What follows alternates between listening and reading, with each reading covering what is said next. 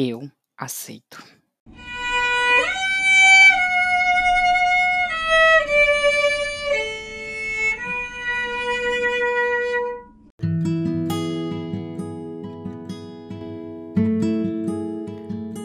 Oi, disse minha mãe ao lado da minha cama. Eu estava em casa, em minha antiga casa, ainda tonto com a medicação e sem conseguir fazer muitos movimentos com os meus superiores. Meus pais foram me buscar no hospital e se mantiveram em silêncio o tempo inteiro, como se pudessem fingir que não tinha acontecido nada. Eles só estavam buscando um filho ferido no hospital e ninguém precisava comentar o porquê dele estar tão mal. Lembro de ter caminhado até a cama e perguntado sobre André, mas não lembro da resposta. Na verdade, esperava que tudo fosse um sonho e ainda estava esperando para acordar a qualquer momento. Onde está André? Perguntei quando percebi que já estava acordado. Ele teve um contratempo e não pôde ficar no hospital. Que contratempo? Melhor não falar disso agora, você não pode ficar nervoso. A frase teve efeito contrário. Uma chuva de possibilidades surgiu em minha mente. E se ele tivesse piorado do braço? Alguém foi até o hospital para agredi-lo? Ou seus pais o convenceram a desistir de nós? Conta logo. A avó dele morreu. Senti um calafrio percorrer todo o meu corpo. Por alguns instantes, eu não conseguia pensar em nada além das palavras ditas por minha mãe. Eu tentava achar uma combinação para que elas não significassem o que significavam, mas nada funcionava. Eu não tive tempo de conhecê-la.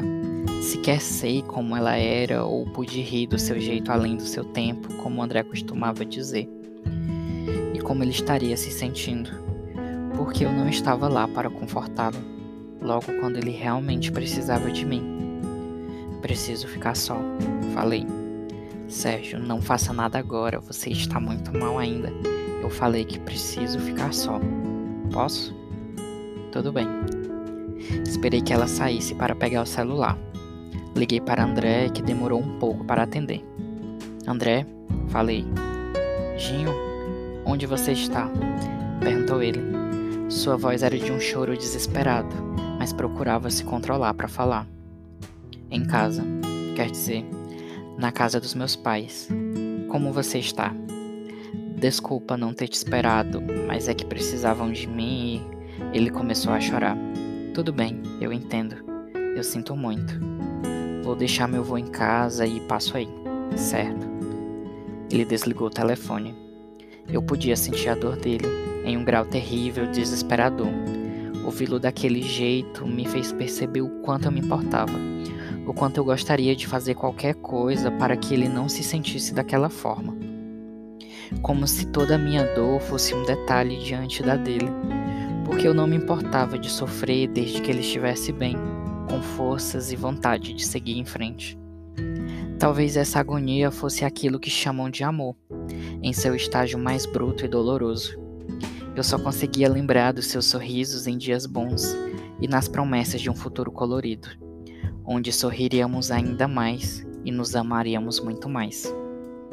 Por um momento, parei de pensar em toda a dor, em todo o sofrimento. Esqueci a morte, o medo, a raiva e as coisas ruins desse mundo e me lembrei de tudo que me trouxe até aquela cama, até aquele dia. Lembrei dos sorrisos das crianças que gargalhavam durante as tardes e corriam durante as gincanas como se suas vidas dependessem disso. Das mães sentadas na praça enquanto assistiam seus filhos brincarem e colocavam o papo em dia com suas amigas. Do olhar de uma garota apaixonada que enfrentaria sua família em nome do amor que sentia da senhora na loja de noivas, que sorria com tanta alegria com os preparativos de sua festa, e dos olhos castanhos do rapaz na porta daquela sala de aula, tentando sorrir ao me dizer oi. André atravessou o quarto antes que eu respondesse. Seu olhar era baixo e seus passos lentos. Ele mantinha as mãos nos bolsos e me olhava de lado, analisando meu estado. Como você está? Estou bem, respondi. E você? Hoje ia ser a festa. 50 anos de casados. Consegue imaginar como meu avô está? Ele começou a chorar. E tudo que eu penso é que o único desejo dela era um almoço com a família reunida. Todos os filhos e netos com seus esposos e esposas. Ia ser amanhã, sabe? Se você estivesse melhor e ainda me quisesse, me explica por que ela tinha que morrer um dia antes de conseguir a coisa que ela mais queria nesses 50 anos. Por quê? Ele já estava em prantos. Lentamente abracei-o e deixei que soluçasse em meu ombro. Eu não sabia o que dizer ou o que fazer para que ele se sentisse melhor, e isso me doía muito. Na verdade, era uma das piores dores que eu já havia sentido. Eu sinto muito, ele disse, se afastando. Por tudo isso, foram as piores 48 horas de todas, tudo acontecendo de uma vez e eu nem sei como deveria estar ou agir. Eu sei que deveria estar te apoiando e consolando minha família, mas eu não estou conseguindo. Na verdade, eu gostaria de me trancar num quarto e só sair quando todos estivessem bem de novo. Você é forte, falei. Eles precisam que você seja. Quanto a mim, eu estou bem. Quase não dói mais. Tire um tempo para descansar, dormir um pouco. Sua cara está péssima. Aproveite o apartamento para fugir. Chorar sozinho. Você merece. Sobre nós, ele iniciou. Não pense nisso agora. Interrompi. Eu só quero que saiba que vou respeitar o que você decidir.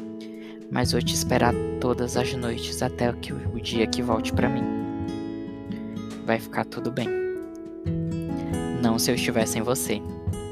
Nos olhamos por alguns instantes, até ele se levantar e caminhar em direção à porta. Eu te amo, meu rei, ele disse antes de ir. Eu o vi sorrir, talvez por menos de um segundo, mas ele sorriu. E então o mundo não era um lugar tão ruim para se viver. Os sonhos coloridos não eram uma mera perda de tempo. Eu percebi que não vivi muitos dias bons nesses quase 20 anos mas nenhum dia foi em vão ou sem valor. Cada passo solitário, cada noite de choro, ou cada vez que mordia a língua para não falar o que pensava, me trouxeram até aquele momento, sentado numa cama, cheio de curativos, em silêncio, sem saber o que aconteceria no próximo segundo. Talvez as coisas não começassem a dar certo após estes capítulos trágicos, mas eu poderia tentar melhorar algo tornar menos terrível, mais belo. Peguei as chaves do apartamento e sofri para me vestir antes de ir até o táxi. Aonde vai, meu filho? Ainda não está recuperado para sair assim? Perguntou minha mãe quando passei pela porta da sala. Eu vou para casa, respondi. As palavras saíram de um jeito magnífico, como se eu esperasse há muito tempo para dizê-las, o que não era mentira. Fechei a porta sem me preocupar se tinha esquecido qualquer coisa ou me despedido devidamente. Então eu estava indo para casa, aonde realmente pertencia, e a sensação era ótima. Embora eu não soubesse como seria começar algo novo sobre tantas feridas, ainda não cicatrizadas. Desci do táxi e me perguntei se era isso mesmo. Aquele era o momento para desistir Ainda dava tempo. Um passo de cada vez, falei para mim mesmo.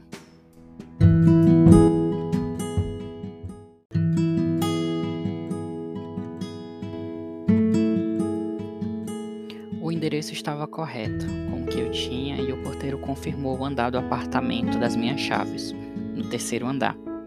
Entrei no elevador, ansioso.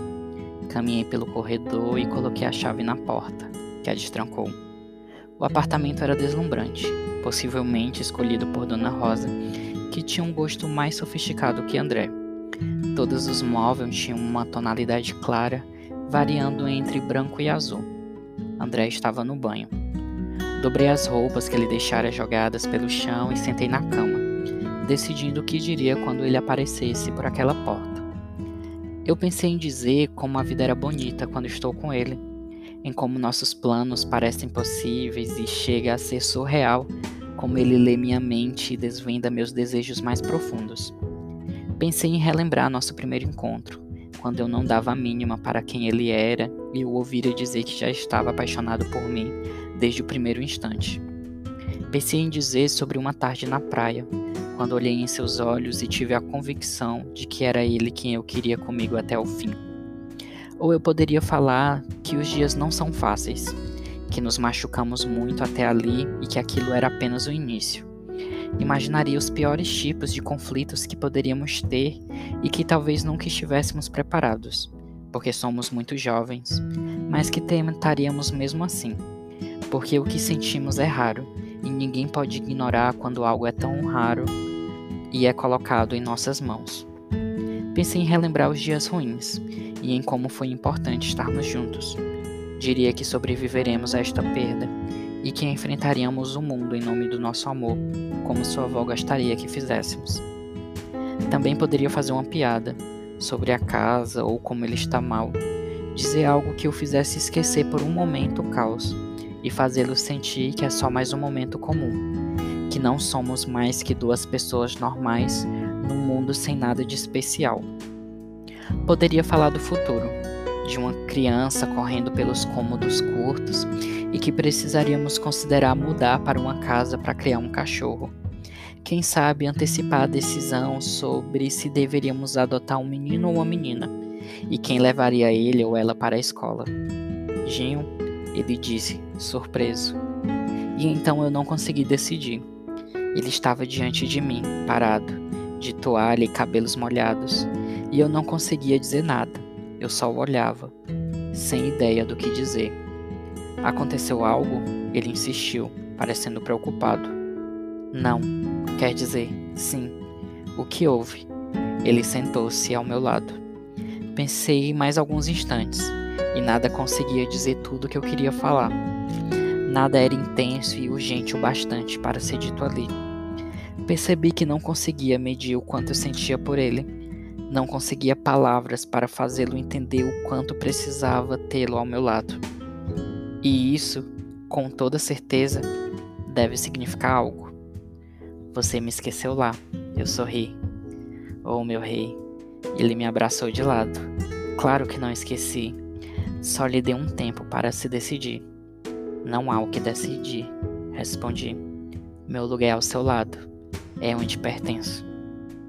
Ele se afastou um pouco para me olhar nos olhos. Mais uma vez, ele sorriu. Então nunca mais nos afastaremos. Eu prometo. Ótimo, falei. Você é a melhor coisa que me aconteceu, sabia? Ele segurou minha mão. Eu te amo, André Carlos. Eu sei, ele respondeu. E eu sou o cara mais sortudo do mundo por isso. Ele me deitou devagar na cama, beijando-me. Deslizei meus dedos por seu cabelo ainda molhado, enquanto ele cuidadosamente abriu os botões da minha camisa. Eu te amo muito, meu rei. Oi. Eu sou a aberração. Não escolhi ser assim, mas é quem sou e não posso deixar o que pensam sobre mim me transforme em quem não sou. Eu sou só mais um cara normal, do tipo que você encontra em uma praia ou numa festa com amigos e gostaria de ser tratado assim. Mas quem eu amo acaba sendo a característica mais importante sobre mim. Então que assim seja. Eu não tenho medo. Não mais. Eu não tenho medo dos meus erros ou das minhas lutas, mas temo morrer inerte. Não tenho medo das perdas ou de temores, mas temo viver com medo de perder.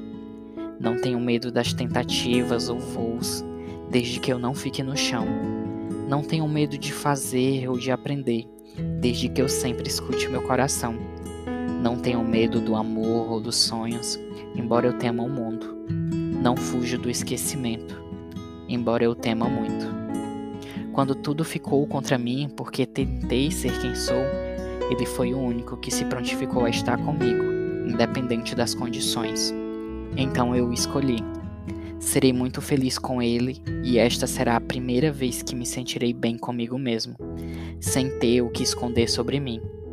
Os olhares profundos não me impedem de enfrentar o mundo. Convido a todos, mesmo que não concordem, para assistir à minha nova vida, onde eu escolho quem eu quero ser e enfrento as tristezas e alegrias de ser quem realmente sou. E todos os dias eu sinto borboletas em meu estômago, formigas em minhas pernas, um tambor frenético em meu peito e guardo um rio em meus olhos. Carrego amor, esperança e fé em minhas mãos e ergo a cabeça com confiança e certeza de que este é meu lugar. Este é quem sou, mesmo que os olhares ao meu redor me reprovem. Como eu deveria me vestir para ser amado? Com quem eu deveria andar para ser aceito? Como deveria me chamar para que não zombem do meu nome? Que mentira deveria inventar para ser confiável? Eu não sou mais nem menos, maior ou menor, melhor ou pior. Eu sou apenas eu. Sou só um cara no canto da sala conversando com alguns conhecidos e ao lado daquele que amo. E é só isso quem eu quero ser. Não visto traje de festa, apesar de celebrar secretamente minha vitória. Meu riso é misterioso e escondo meus segredos no olhar. Não cubro meu rosto e carrego discretamente uma flor vermelha para representar o amor àquele que amo. E em nenhum momento esquecerei o que aprendi ao colocar aquela coroa não cederei fácil, serei firme e confiante em todos os momentos. E apesar das cicatrizes, medos e incertezas, sou eu quem ainda carrega aquela coroa sobre a cabeça, tal como uma grinalda. Não importa quanta dor vem a seguir, quanto ódio o mundo possui e quantas chances eu terei para desistir daquilo que me faz feliz. Ainda sou eu quem reina em minha vida Sou eu que decido se vale a pena aceitar a luta pela minha felicidade. Sim, eu aceito.